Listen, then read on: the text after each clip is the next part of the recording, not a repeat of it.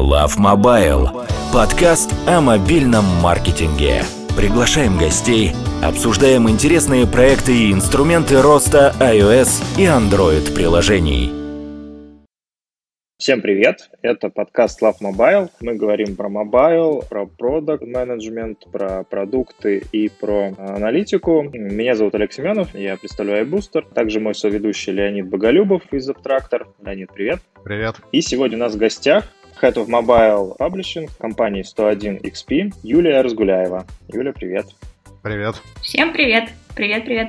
Мы последние выпуски делаем какими-то такими более разбросанными по направлению, то есть в прошлый раз мы рассказывали про программатик, ну и самим было интересно узнать, что это такое. Вот сейчас нам интересно поспрашивать про паблишинг, понять, как это работает, какая расстановка сил на этом рынке. Хотелось бы начать немножко с истории компании, то есть как вы начались, чем занимаетесь, какие проекты э, известные у вас есть сейчас. Да, 101 XP была основана в 2009 году, то есть нам уже а, стукнуло 10 лет в прошлом году. Ого. Мы достаточно давно на рынке, да. В текущий момент мы издаем проекты mobile, PC, веб и также планируем выходить на консоли. Также у нас есть собственная игровая платформа storyxp.com. Uh-huh. А если говорить о наиболее известных проектах, то если говорить про mobile, это Era of Legends. Также у нас известные вебки по IP. Это Игра престолов и Наруто. А как вам сразу вопрос на засыпку удалось вот Игру престолов заполучить и Наруто такие большие IP, которые, не знаю, мирового класса. Может, есть какая-то история, стоящая за этим? А, у нас очень сильное представительство в Китае находится. Очень хорошие налаженные контакты с э, китайскими компаниями-разработчиками, которые, в свою очередь, делают игры по известным IP, и, соответственно, вот через них нам получилось подписать такие хорошие проекты с мировым именем. А сами вы российская компания или китайская? Или еще какой-то, а, под какую-то юрисдикцию? А, мы в целом российская компания, у нас есть представительство в Китае и сейчас еще в э, Штатах. А разработчики ваши в основном в России сидят? А наши разработчики, ну, если говорить о партнерах, то в основном, если говорить про партнеров и про mobile web, это в основном Азия. Также у нас недавно открылось премиум направление, там разработчики со всего мира. Сложно выделить какой-то определенный регион. Давайте, наверное, тогда подробнее про само издательство, как оно в рамках компании реализовано, чем занимается, какая, как, что по людям, то есть большая ли команда? Издательский департамент состоит из множества отделов. Отдел оперирования, где сидят менеджеры, которые занимаются именно ведением проектов, а, аналитики, локализации и тестирования, комьюнити-менеджмент, также игровой портал. А, собственно, издательский отдел, издательский департамент занимается тем, что к нам приходят проекты уже после подписания контрактов, мы их издаем и после этого занимаемся оперированием или, как сейчас еще можно говорить, live ops проект. Оперирование у нас делится на три направления. Это браузерное, клиентское и mobile. Соответственно, каждым направлением занимается руководитель. Вот я руковожу мобильным направлением. И вот. Окей, ну отлично. У нас и подкаст про мобильные приложения в целом. Может быть, тогда непосредственно в нюансы мобильного паблишинга перейдем. Если мы там... Да, давайте. Если мы, например, сравнивать будем там с вебом или, например, с консолями, а чем мобильные игры и дистрибуция мобильных игр принципиально выделяются? На мой взгляд, разница между дистрибьюцией мобильных игр и веб или консольных или pc проектов заключается в том, что платформы предоставляют очень разный список сервисов и имеют очень разные инструменты. Для мобильных игр а, сейчас есть два крупных а, стора на рынке. Это, конечно же, Google Play и App Store. Есть и другие, Amazon и Huawei App Gallery. И они сейчас достаточно активно развиваются, но пока еще не набрали такую базу пользователей, как первые два. И в Google Play и в App Store у издателя есть возможность собирать достаточно большую базу аналитики по тому, как проект э, в Store перформит сколько у него просмотров витрины, какая конверсия из просмотра в инсталл, какая конверсия в совершении первого или повторного платежа, какие ретеншены и очень много других показателей. Поэтому тут развиты инструменты прямой закупки трафика, так как по этому трафику очень легко потом отследить и собрать э, статистику. В свою очередь для PC или консольных проектов э, важна работа на узнаваемость бренда больше, чем прямая закупка трафика, так как площадки не предоставляют детальную информацию по аудитории. И поэтому издатели концентрируются на других возможностях привлечения, таких как пиар, работа с прессой, с блогерами и опinion-лидерами, работа с э, комьюнити, там, публикация дневников разработчиков, стримы и так далее, и так далее. Очень важно повысить в целом узнаваемость проекта, чтобы собрать как можно больше, например, виш-листов, потому что, по сути, это чуть ли не единственная метрика, по которой ты можешь судить о размере своей аудитории, по крайней мере, до релиза проекта. И прямые закупки трафика для PC-проектов работают плохо, так как невозможно узнать, откуда пользователь пришел, какие креативы его привели. Невозможно сделать АБ-тестирование, проверить какие-то гипотезы. И все это, конечно же, усложняет работу а, с такого рода привлечением.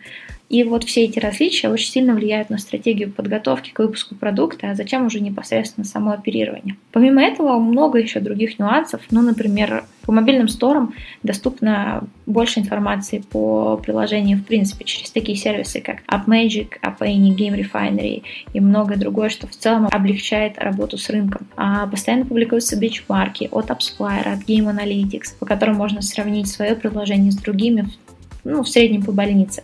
По Steam же, например, есть только Steam Spy, но, насколько я знаю, он дает тоже не очень точные данные, и поэтому я считаю, что, в принципе, работать с мобилками сейчас с точки зрения доступности информации проще, чем а, с проектами на других платформах. Есть еще масса других а, нюансов технического и другого плана, и сейчас все их перечислять займет у нас очень много времени. А как э, поиск проектов происходит? То есть как вы находите проекты? А, поиском проектов у нас э, занимается отдел развития бизнеса, так называемые безделы.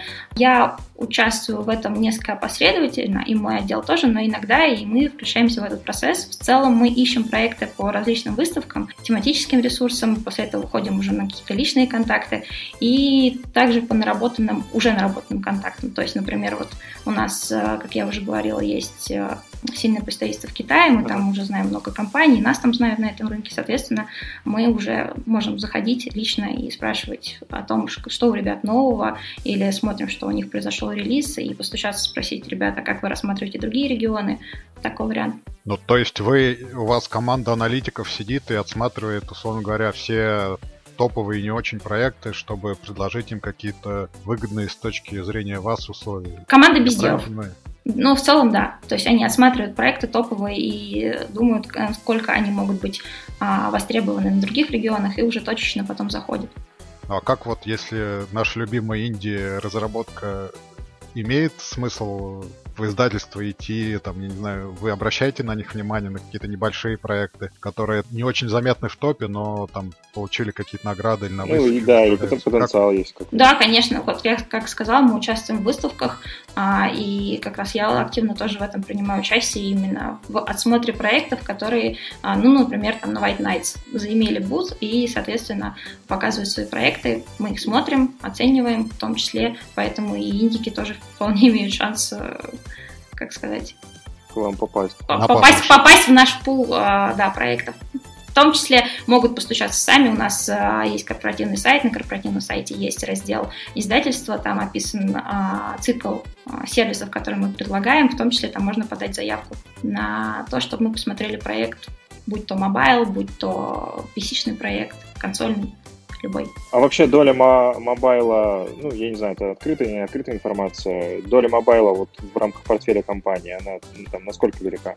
Это все-таки больше мобайла или больше веба? А, мы стартовали как э, компания, которая специализируется на веб и социальных проектах, поэтому а, исторически сложилось то, что у нас достаточно много веб-проектов, и пока что а, их, наверное, больше именно запущенных. Mm-hmm. Это можно даже по тому же нашему сайту посмотреть. Но в целом у нас сейчас фокус на то, чтобы активно развивать э, именно мобильное направление, потому что рынок растет, рынок хороший, большой, и поэтому мы отсматриваем огромное количество мобильных проектов ежемесячно. А как если вы начали работать в 2009 году, это уже айфону было там два года, если Два года, в 2007 первый вышел, да. Да, да, да. А, ну, то есть, э, не знаю, уместно будет сказать, что вы достаточно поздно занялись ну, мобайлом. Что, как, как оценивать нормальность, да, это достаточно сложно. Как бы каждый занимается новым направлением тогда, когда считает это необходимым для каждой компании. Мы занялись мобайлом точечно, а, наверное, в 2016 году, угу. если я правильно помню. Возможно, это в рамках рынка поздновато, но в рамках компании мы достаточно сильно выросли в тот момент уже на социальном, там все было, там все процессы были устаканены, поток игр шел, и все было хорошо, и было принято решение, что нам ну, надо пробовать что-то новое. Вот. И как бы мобильный, ну, напрашивался просто сам по себе рынок. Ага, окей. А вот если вернуться к издательству mm-hmm. там Индии не очень проектов, э, вот есть какая-то определенная методология вашей оценки? То есть вы смотрите на то-то, то-то, то-то и говорите, что нам игра подходит, и мы готовы взяться за ее издательство. Как э, вот мне с точки зрения разработчика Индии или не очень э, понять заранее, не там прибегая к, к безделам вашим или аналитикам, подойдет моя игра вам? Ну, смотрите, нет? мы рассматриваем э, на самом деле сейчас э, очень большое количество жанров. Мы хотим расширять свою линейку и, и не циклимся на каком-то одном жанре, там, например, MMORPG или там Tower Defense и так далее. Вот. Если рассматривать с точки зрения того, что бы вам как э, инди-разработчику э, нужно иметь для того, чтобы постучаться к нам как издателю, то есть несколько вещей, которые мы обычно запрашиваем на этапе начала переговоров. Это хотелось бы видеть пич-деку. Пич-дек обычно включает в себя инфо э, о проекте, о команде и ее опыте, какие-то USP, то есть фичи, которые отличают проект от конкурентов. Также, если уже проведен какой-то базовый конкурентный анализ, то сравнение с конкурентами. И если был какой-то запуск, что, если говорить говорить об Индии скорее редкость, но такое бывает, то метрики, которые с этого запуска с нами, с нами можно поделиться.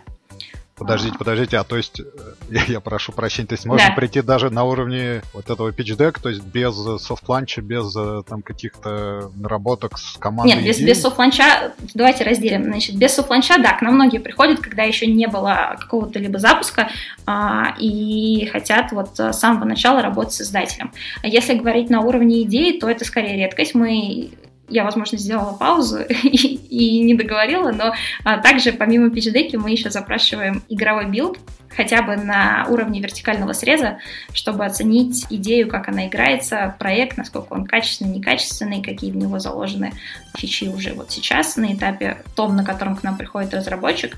Обычно, если это там этап какой-то достаточно ранний, то мы также запрашиваем а, roadmap добавления фичей до ожидающегося софт-ланча, и также какие фичи будут непосредственно на коммерческом запуске. И вот э, с этим совсем уже оцениваем а, продукт. На самом деле то, что я сейчас описываю, то есть вот pitch deck а, roadmap, а, спецификации релизной версии, игровой билд — это идеальная ситуация. Такое случается, но достаточно редко. А, в большинстве случаев у ребят, которые к нам приходят или которые мы находим, если это не большая компания, да, а индики, то чего-то из этого нету. Есть там pitch deck а, нету там roadmap, да, или они еще не знают, что конкретно будет в релизной версии, есть только какие-то там идеи, наработки и ожидания от проекта. А, или билд он вроде как есть, но его вроде как еще нету. То есть он его, например, рано, рано показывать.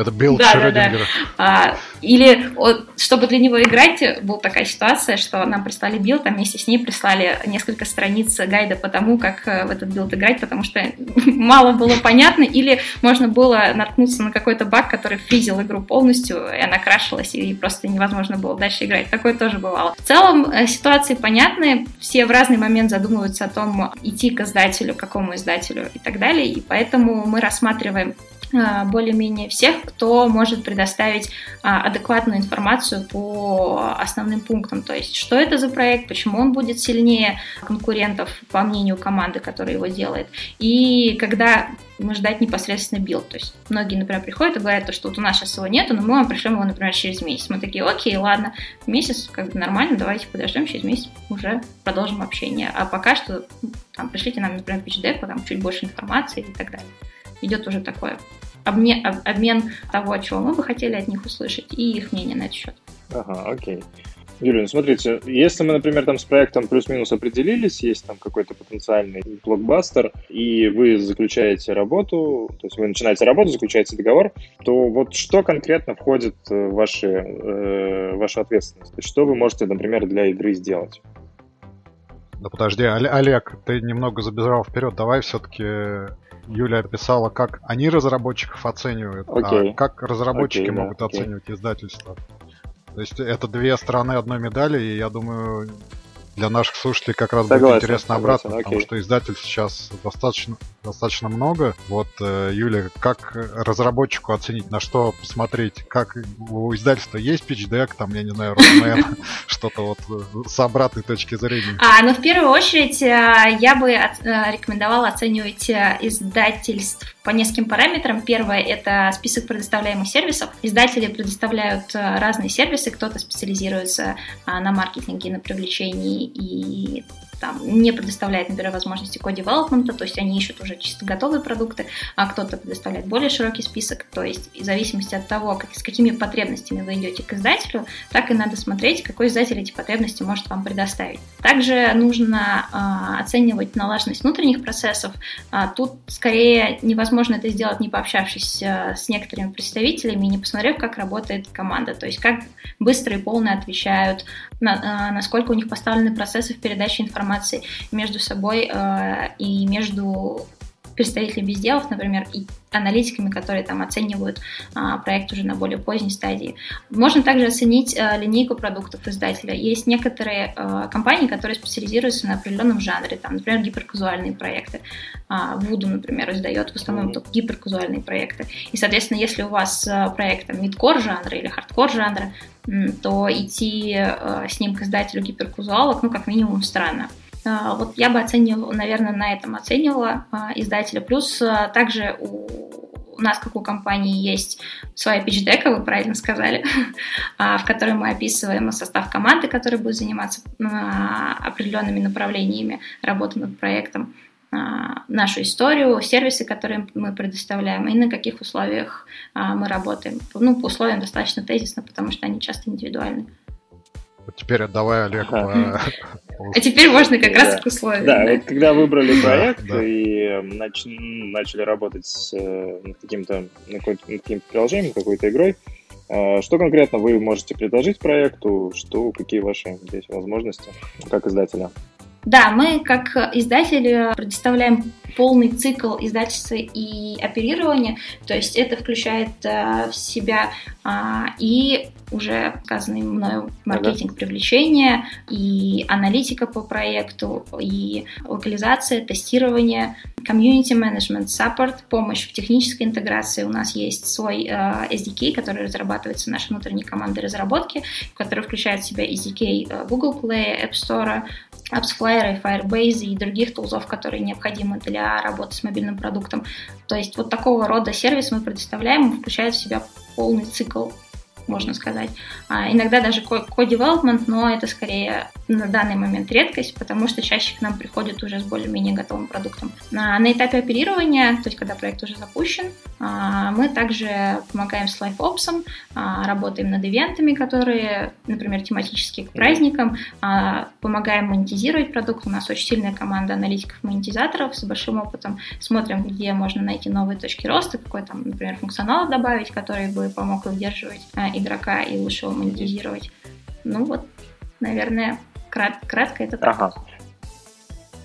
Создается впечатление, что вы забираете на себя там, не знаю, ну, 90, может быть, чуть меньше процентов э, всей деятельности игровой компании, игрового разработчика. Это так или нет? Что, что остается автору, который к вам пришел? То есть вы лайфопс, аналитику, денег, монетизацию, привлечение пользователей. Да, да.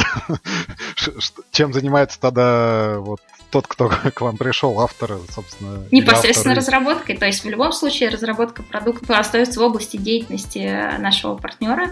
Мы совместно помогаем с э, определением стратегии развития, но в том числе и за это отвечает и сам разработчик, какие фичи будут добавлены в дальнейшем, куда будет развиваться продукт, как правиться ботлнеки, исправляться метрики. Это не только наша работа, это совместная работа. Поэтому мы забираем действительно на себя очень большой объем работы по продукту, таким образом позволяя разработчику сфокусироваться на самом главном, это разработка качественного проекта. А как вот, ну, mm-hmm. я тогда все равно не понимаю, то есть э, разработчик э, должен тащить с собой свою команду, там, не знаю, аналитиков, проект-менеджеров и так далее. Как вот в одном проекте будут сосуществовать вот эти две... Ваши аналитики говорят надо так, а аналитики мои говорят надо вот это. И кто главнее, чья точка зрения превалирует, как вот это определяется? Если говорить о командах, которые достаточно большие, ну, в индиках, например, достаточно часто нет тех же аналитиков, да, и они ищут в этом помощи. Но если ну вот я, я к тому и говорю, что вы на себя берете там 80-90% проекта не разработки, а всего проекта, условно говоря. И тут же говорите, что аналитики там и все остальное должно быть и на стороне разработчика. То есть не очень понятно Да, давайте я тогда поясню. А, в случае, если команда маленькая, и у них не хватает э, ресурсов на какие-то области, мы забираем полностью на себя. В случае, если команда э, своими ресурсами располагает, то здесь уже а, идет кооперация.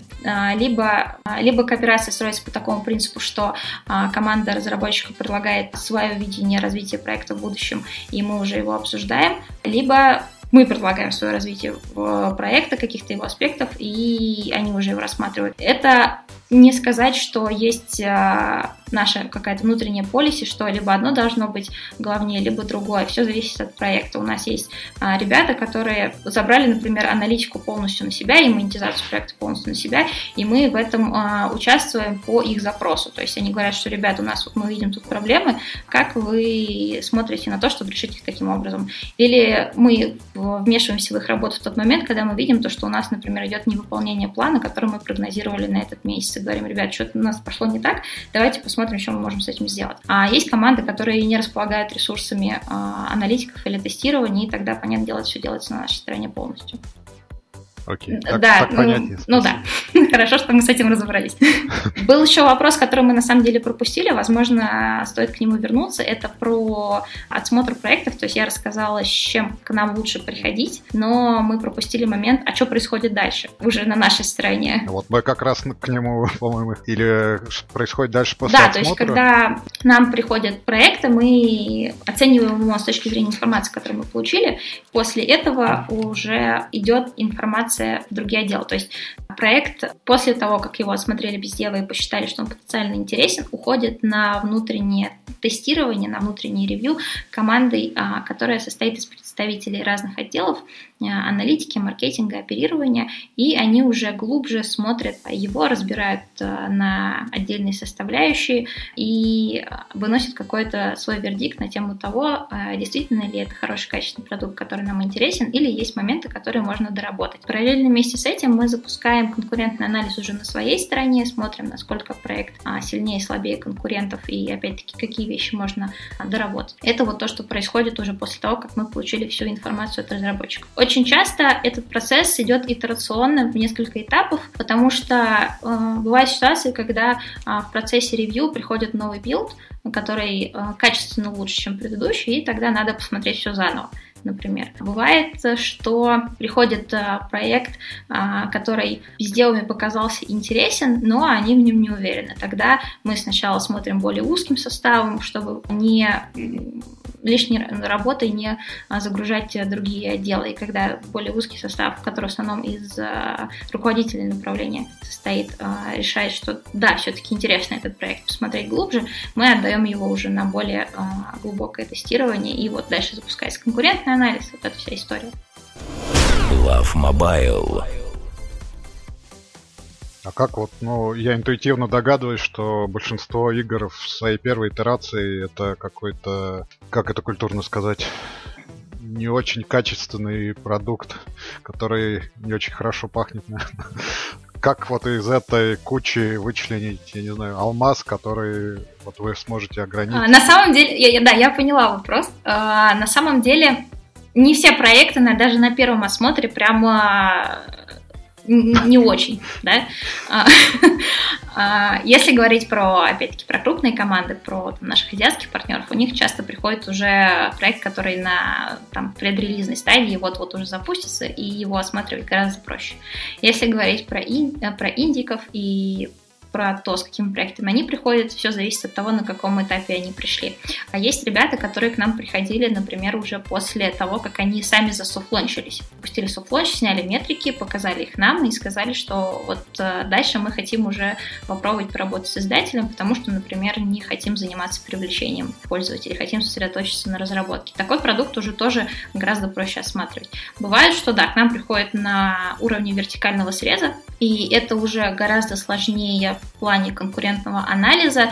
Тут помогает э, оценить э, продукт уже в перспективе, э, то, какие фичи в нем планирует разработчик, именно поэтому мы запрашиваем roadmap, в идеале с пояснением, почему вот именно так они хотят развиваться, и на основе того, насколько их видение того, как надо выходить на рынок с этим продуктом, вернее, не как надо выходить на рынок, а почему надо выходить именно с этим продуктом, совпадает с тем, как мы видим, почему бы этот продукт мог выйти, например, с какими фичами он мог бы выйти, тогда мы понимаем, что в целом мы движемся в определенном направлении. Тут еще важно а, учесть, что команда может а, прийти с а, проектом там, на ранней стадии какой-то, а, выслать roadmap, который будет а, с нашей точки зрения там очень крутой, там действительно а, классный, а, классный USP прописаны, и это все очень сильно соотносится с нашим представлением о том, в какую сторону надо смотреть, чтобы там зайти, например, в рынок Tower Defense, но мы понимаем, что команда на данном этапе маленькая,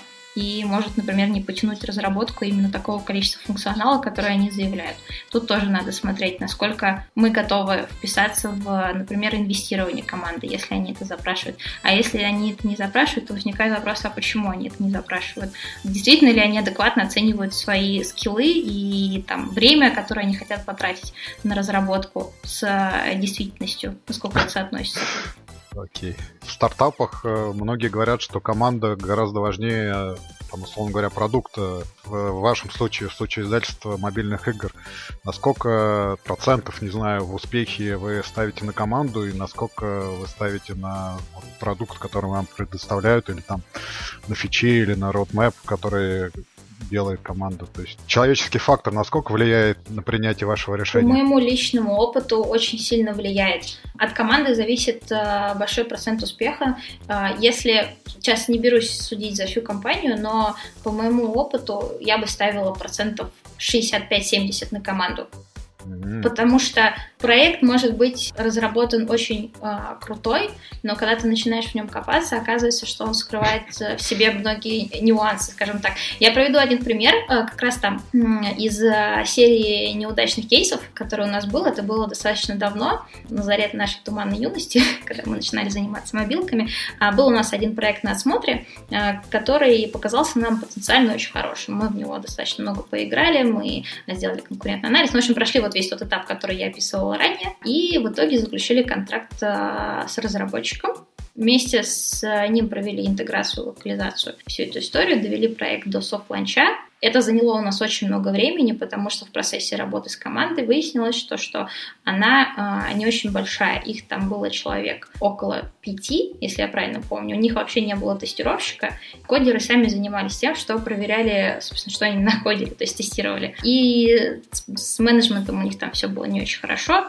Они там сроки постоянно факапили и документацию прислали не вовремя. Ну, в общем, были свои проблемы. И когда мы вышли в launch, в процессе массового тестирования, когда много людей зашло в игру, вскрылись еще много проблем, связанных с нагрузкой на сервер и, и такое прочее. Мы пытались все это очень долго фиксить, однако у ребят, во-первых, не хватало э, категорически людей для того, чтобы это все пофиксить вовремя, а во-вторых, категорически не хватало ну, скиллов. Не, у них просто не получалось а, разобраться в причинах того или иного бага, и в итоге, к сожалению, проект был а, снят с а, платформы, и мы пытались его доработать уже потом внутренне. Вот. Ну вот это как раз яркий пример того, что оценка команды — это очень важный этап, и у нас сейчас уже на научных на наших собственных ошибках, а, когда мы уже доходим ближе прям к подписанию, то есть мы посчитали, что проект ок, хороший, давайте брать, а, мы проводим техническое ревью команды,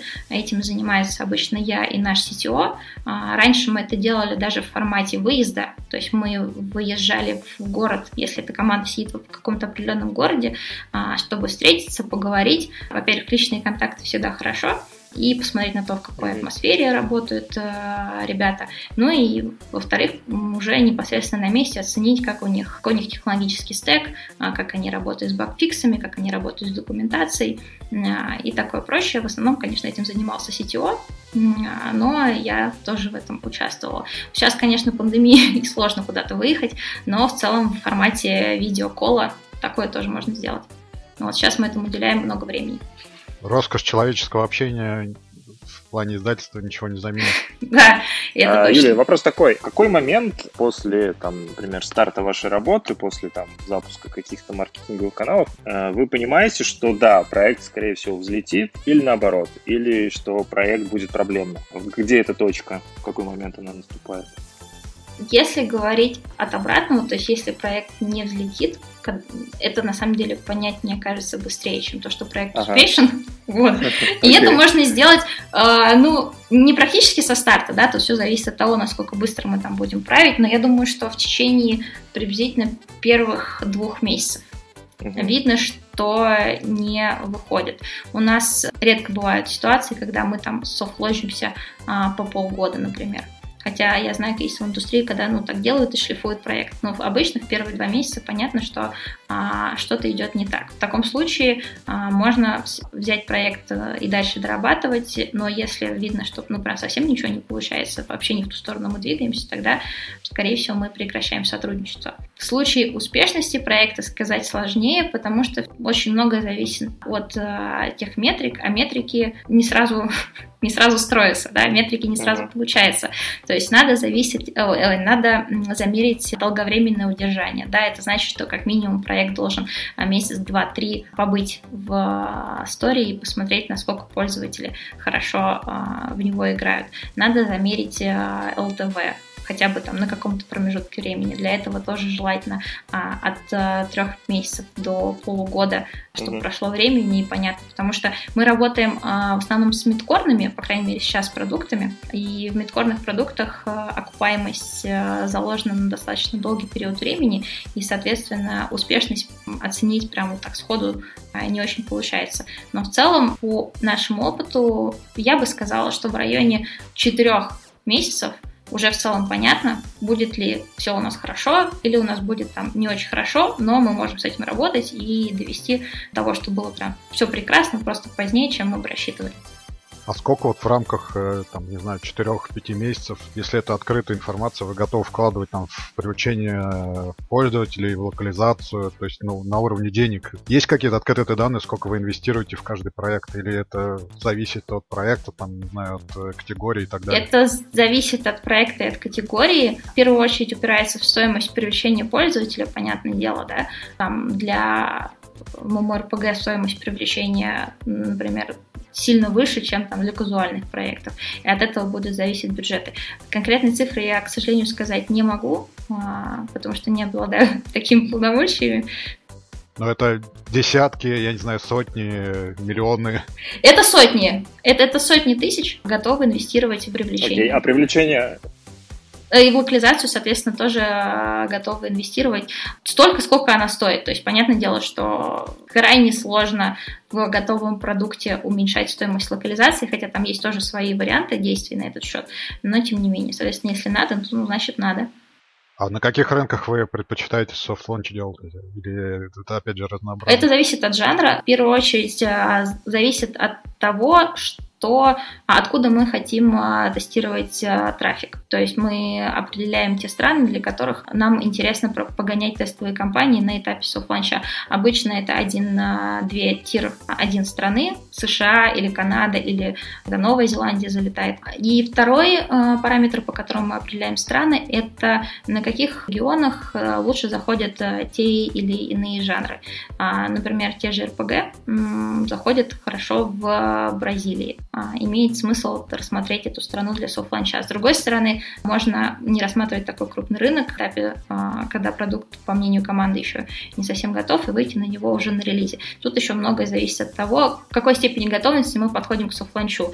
То есть мы тестируем уже практически релизный продукт, и нам просто мы хотим замерить метрики и потюнить какие-то вещи. Или мы подходим к soft launch у, когда у нас еще не весь пул фичей, которые мы бы хотели видеть на релизе, готов, но мы уже готовы снимать метрики и, рели... и и фичи эти доделывать в процессе soft launch а. Тогда мы а, выберем другой пул стран, чуть менее привлекательных для нас сейчас, чтобы те, которые привлекательны, оставить на момент, когда мы уверены в проекте для коммерческого запуска. Юлия, а скажите, у вас привлечение все внутреннее или есть э, какие-то подрядчики? А нет, у нас полностью in-house привлечение построено. ASO? И ASO тоже. Окей. Мы много говорили про метрики и про, ну, естественно, отслеживание каких-то показателей. А если приходит продукт, у которого нету аналитики, вот просто разработчики сделали билд и даже там, продуктовую аналитику не слышали ничего. Вы как-то помогаете внедрять? Если да, то как, как это вообще происходит? Да, конечно, помогаем внедрять. Э, для э, аналитики мы используем различные тулзы, о которых я чуть там э, выше говорила. Это Firebase сейчас он, по-моему, был куплен Гуглом, а, там, соответственно, собирается вся стата по, по пользователям и Crashlytics. AppsFlyer мы используем для оценки привлеченного трафика. А также мы внедряем ивенты, которые маркируют нам прохождение основных этапов а, жизни пользователя в игре. Да, там прохождение тутора, достижение какого-то левела, совершение платежа, там, убийство босса, ну и прохождение первых 30 минут контента. Это разные, и это тоже зависит от проекта. Эти события собираются в нашей э, внутренней базе данных и уже визуализируется непосредственно в наших mm-hmm. отчетах. И эти отчеты шарятся с разработчиком, чтобы они также могли в режиме а, реал-тайма наблюдать, а, что происходит с пользователем, воронку событий и вместе анализировать, что с этим можно делать.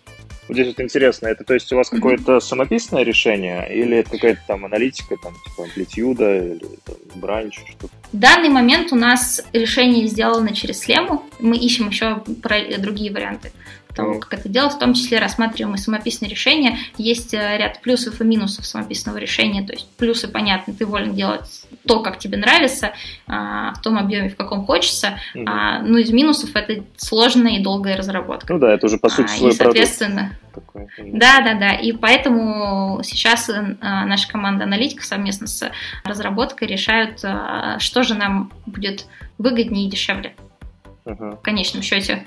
Мы, мы с, Апметри, с Апметрикой говорили, у них э, они хвастались тем, что у них неограниченное количество событий и выгрузка роу данных. Вы не смотрели в эту сторону? Ну, это так, на скидку. Я, не, э, честно говоря, сейчас вам не подскажу на эту тему, потому что я очень непосредственно участвую в этом процессе на данный момент. Я думаю, что ком- наша команда рассматривала, да, я, я, там, там был большой пул из порядка, сейчас не соврать, от 7 до 10, по-моему, различных решений, и, соответственно, mm-hmm. я думаю, что это там было. Вот. Ясно. А в трекинге что обычно используете или нет какого-то стандарта? Ну, AppsFlyer. AppsFlyer, да. Okay. А если вот вернуться, наверное, на два шага, потом на шаг назад, э, вот из присылаемых заявок, сколько вы отвергаете там знаю, в процентах, в штуках. Это первый вопрос. А второй вот закрытие проектов, которые уже запустились, э, насколько это, не знаю, ну, болезненный. болезненный процесс, да, насколько вот вы переживаете каждый раз, там, я не знаю, вот Supercell, говорят, они закрывают десятки проектов, и, собственно, на этом у них строится культура компании. Вы насколько легко просто э, закрываете про- проекты, которые вы уже взяли и в которые вложились? Как вот больше с психологической точки зрения э, издать издательство ведет себя вот с ну, неудачными играми? Давайте я начну вот с первого вопроса, и потом это еще про психологическое состояние. А насчет э, количества заявок и то, сколько в итоге попадает в работу, а, честно говоря, учитывая то, что я не бездев, я особо точно этой информацией не владею, но по, ну, на, скидку. На, на скидку, вот из того, что, например, мне прислали на White Nights, и из того, что я в итоге потом передавала бездевам уже на более близкое рассмотрение, я бы сказала, что от 20 до 10% проектов из общего скопа добираются до нашего внутреннего осмотра. Угу. Вот. Ну, это, это большое по-моему. Ну, это... Ну, в смысле, много отсеивается очень. Много отсеивается, да, потому что, ну, ну вот потому что так вот получается. Очень много сейчас стало... Причину уже Леонид озвучил.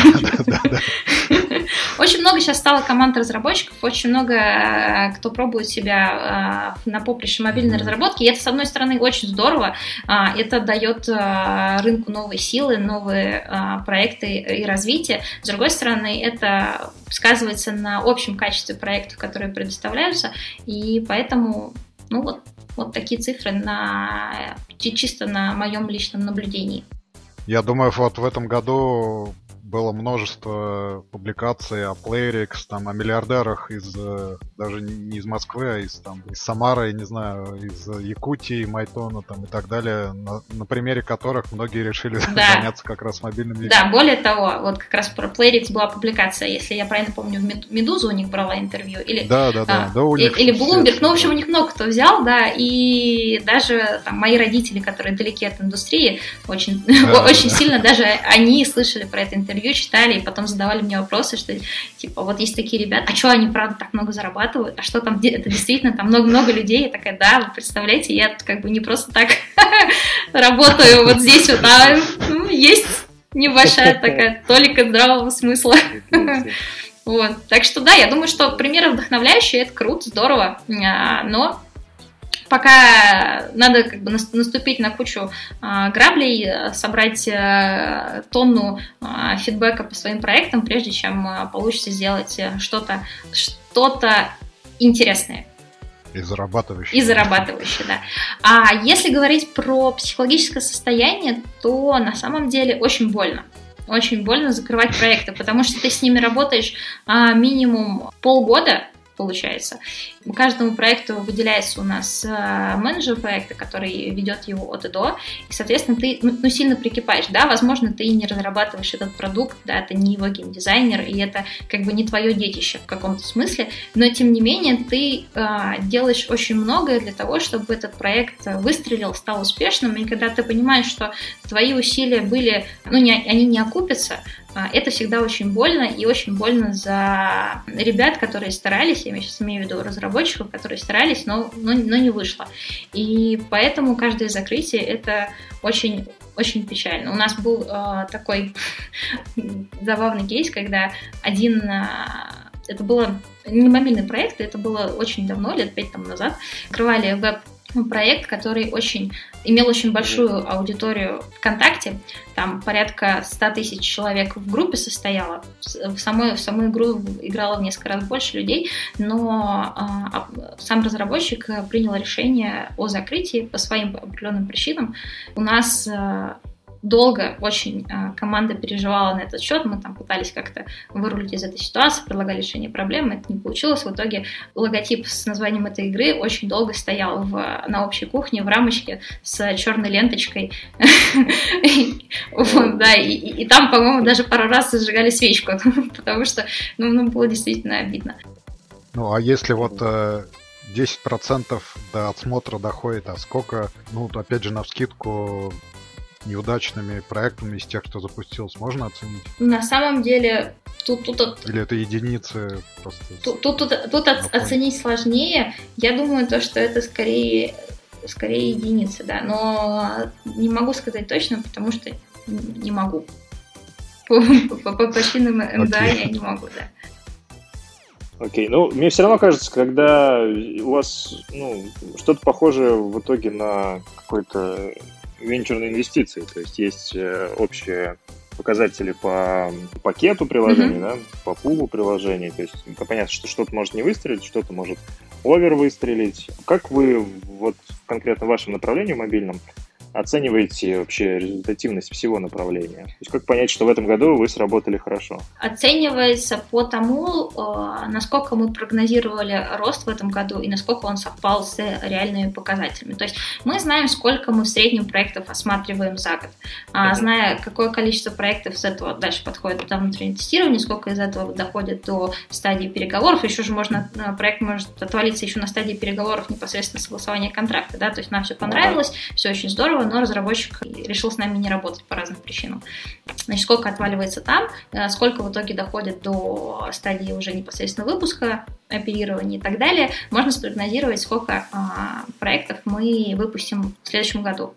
Uh-huh. И исходя из того, сколько проектов мы выпустим в, этом, в следующем году, и а, если это, скажем так, в среднем по больнице посчитать PNL проекта, это очень сложно, но, в принципе, прикинуть можно. Прям очень-очень средний по больнице, mm-hmm. можно спрогнозировать, какую мы выручку получим, учитывая те проекты, которые у нас сейчас запущены и будут еще в следующем году работать, а, по ним посчитать выручку в следующем году а, проще, потому что у нас уже есть перспектива данных, которую можно, соответственно, продлить. И можно посмотреть, соответственно, когда год пройдет, насколько наши ожидания от эффективности управления совпали с нашими возможностями, с нашей реальностью. Ну, вы все-таки оцениваете по проектно э, ваш пакет или, ну, я под пакетом подразумеваю пул, пул приложений. Угу портфель, наверное, правильно сказать, конечно, не, не пакет. А, вы оцениваете, ну, как бы портфель в целом или же по проектам? То есть, там... Скорее по проектам. То есть мы больше оцениваем именно успешность э, конкретного продукта, наверное, из-за того, что это именно спрогнозировать э, проще. То есть на этапе, когда мы получаем проект в работу, можно уже прикинуть его PNL. У нас очень много вводных имеется на руках, их не надо прикидывать. Да, у нас есть стоимость локализации, у нас есть стоимость серверов, у нас есть uh-huh фронт, который нам там нужно, нужно э, заплатить разработчику, у нас есть э, стоимость э, фото, и других операционных издержек и так далее, и так далее. И, соответственно, у нас есть непосредственно продукт, который выполнен в определенном жанре, мы знаем, какие у него там планируются фичи к релизу, мы знаем, как у него будет строиться монетизация, да, бенчмарки, и, соответственно, на этом, а, ну и мы знаем стоимость CPI, и на этом мы можем прикинуть PNL, и, соответственно, через год полгода оценить, насколько а, совпало с тем, что мы рассчитывали. А как вот Олег сказал, правильно заметил, что вы во многом похожи на венчурный фонд. А какой у вас, вот, я не знаю, жизненный цикл, проект, какой выход после того, как заканчивается, я не знаю, договор, контракт с разработчиком? То есть что происходит? То есть, во-первых, насколько длительный у вас контракт обычно заключается? Вот вы говорите несколько лет. Я правильно понимаю, что меньше, чем несколько лет оперировать проект смысла не имеет? А во-вторых, вот когда заканчиваются эти несколько лет, что происходит э, с проектом, с вами, там, с вашим сотрудничеством? Вы заново подписываете, вы отпускаете как бы проект «Свободное плавание», там, передаете какому-то другому издательству. Что вот в конце жизненного цикла происходит? Разные есть сценарии выхода из э, договора. А, большинство договоров у нас заключено на срок от трех или от пяти лет – с автопродлением а, на год еще в течение определенного времени в случае, если не поступит письма от одной из сторон о желании прекратить сотрудничество. То есть, например, мы заключаем договор в июне сроком на там, 5 лет с автопродлением после окончания этого срока на год еще в течение 5 лет.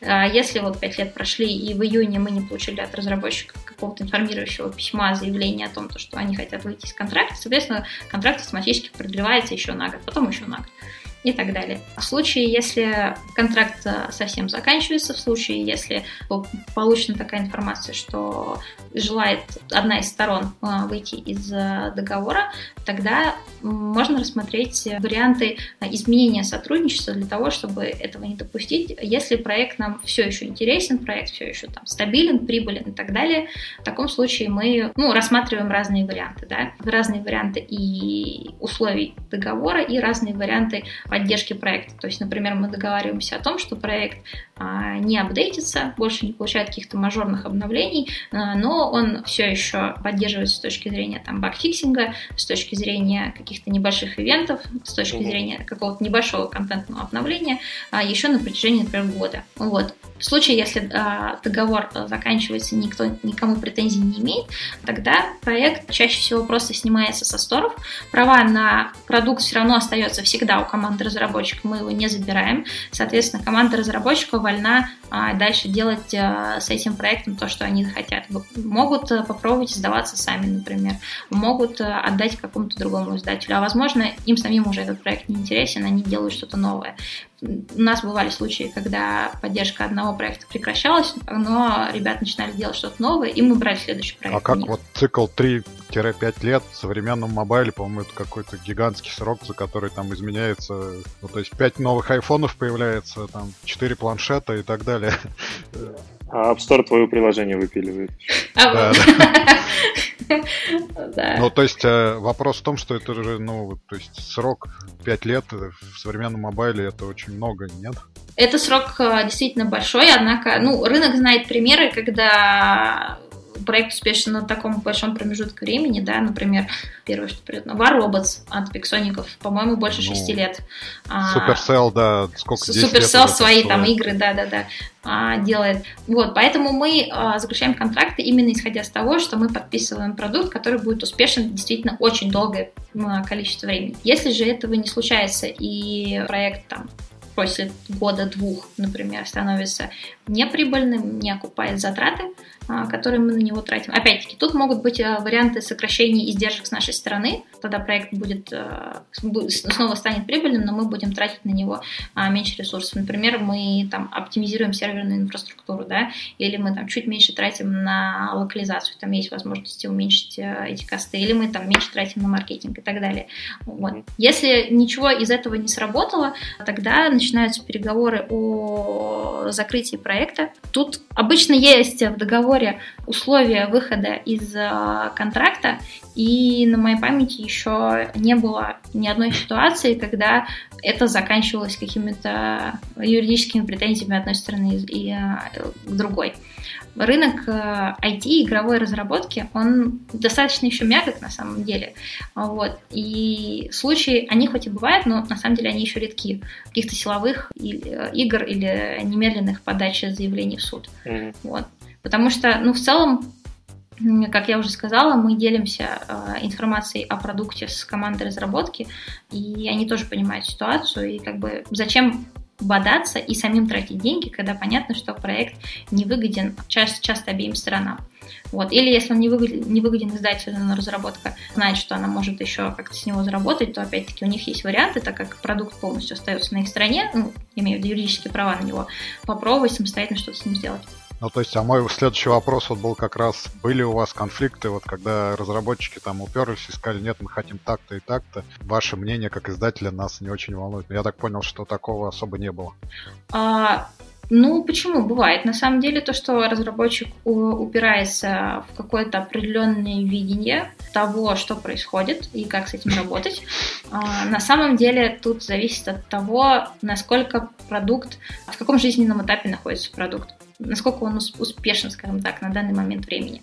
А, если продукт на завершающем а, цикле работы и фокусированы на том, чтобы просто его поддерживать, например, то в целом мы можем пойти на уступки разработчику и сказать, окей, ладно, ребята, если вы хотите так, давайте пробовать делать так. Если мы категорически не согласны с тем, что какое видение разработчик имеет на ситуацию с развитием продукта, с его стратегией на дальнейший рост и так далее, а, тогда э, идут долгие, часто, часто тяжелые а, переговоры, как письменно, так и устно, иногда раньше, до всей этой ситуации с ковидом, а, во время личных встреч участвует команда оперирования, команда аналитики, команда безделов, готовится э, аргументирование позиций, то есть собираются метрики, э, иногда готовятся презентации с обоснованием позиции, почему надо делать именно так и так, а дальше уже, на самом деле, чья логика перевесит. То есть кто лучше аргументирует свою позицию. А кто, в конце концов-то, принимает решение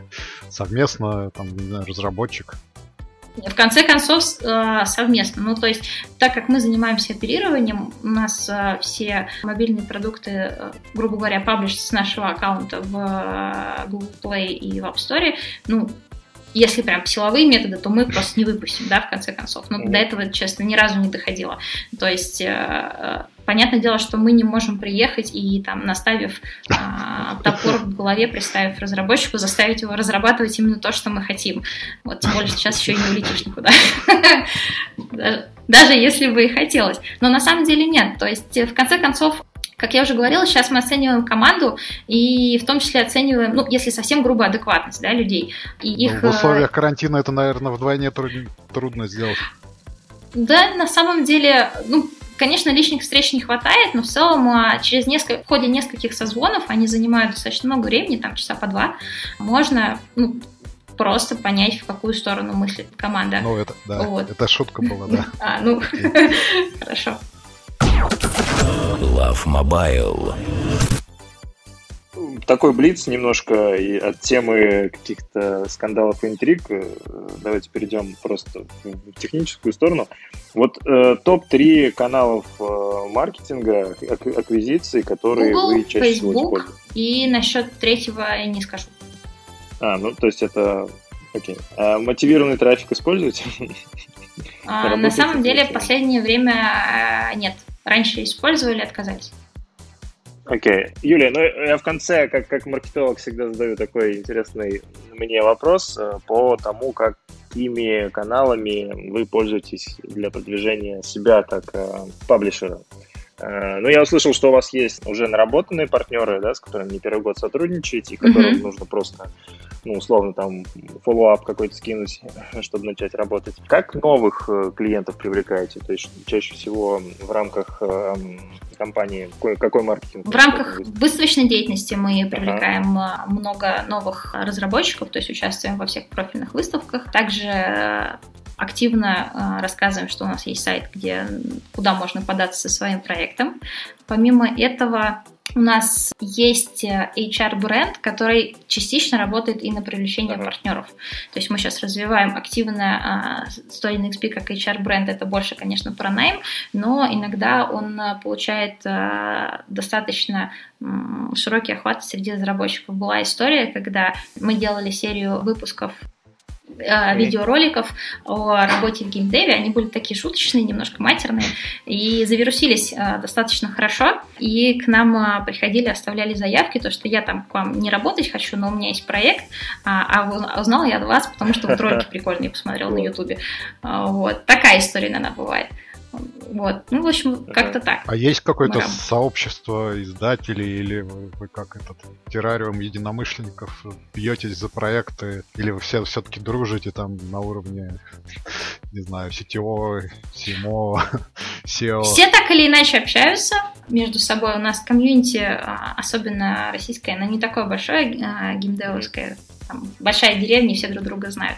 Однако а, конкуренция за определенные, определенные проекты, конечно же, есть. Чаще всего они а, встречаются когда мы говорим о крупном э, тайтле от известного разработчика, да, например, там, «Игра престолов» или «Наруто». Я сейчас не говорю, что за них была конкурентная борьба, я имею в виду, что вот игры mm-hmm. такого уровня, да, или «Era of Legends», она, это внутренняя компания Tencent ее разрабатывала, вот тоже достаточно крупный проект, если говорить про мобилки. То есть, когда что-то где-то гремит хитом, в частности, там, в том же Китае, многие издатели обращают на это внимание и хотят э, другие регионы забрать себе. И, соответственно, там может быть конкурентная борьба.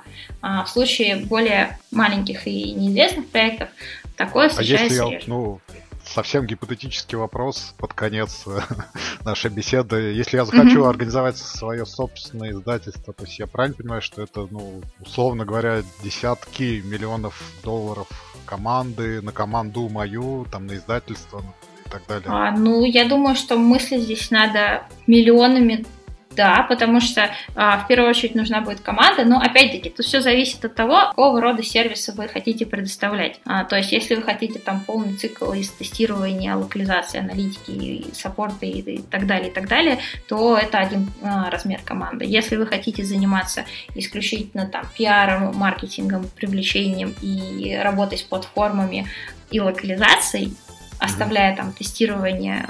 Ну, обычно локализация тестирования идут в паре, ну, там локализация тестирования, допустим, тоже, да, но оставляя техническую интеграцию и там саппорт и комьюнити на откуп по команде разработчиков, это другая команда. Вот. Ну и в конце концов, так или иначе, при заключении контракта платится какая-то сумма разработчику на разных условиях, соответственно, у вас должен быть бюджет, исходя из которого вы сможете этот контракт, ну, грубо говоря, погасить, да. Ну и в конце концов должны быть деньги э, на привлечение пользователей, потому что, ну, это самый частый запрос от разработчиков, они не хотят заниматься а, UA, и вот хотят, чтобы занимался этим издатель. Тут должны быть хорошие бюджеты. Понятно. Ну, мы уже час, опять же, говорим. Давайте больше даже на... много осталось за бортом. Э, я думаю, нам надо традиционно через год-второй сделать подкаст об издательстве и успехах 101x. О, я с удовольствием сделать, прям посравнивать ответы тогда и ответы через год. Это очень интересно было бы, да. А, ну что ж, на этом, наверное, тогда будем заканчивать. Юлия, спасибо большое, спасибо. что пришли и рассказали в таких деталях про свою внутреннюю кухню. Было очень интересно. Спасибо вам, что позвали. Надеюсь, правда, было интересно. Такой первый опыт, он, он здоровский. Мне спасибо. понравилось. Хорошо, спасибо. спасибо. До свидания. Love Mobile. Подкаст о мобильном маркетинге. Приглашаем гостей, обсуждаем интересные проекты и инструменты роста iOS и Android приложений.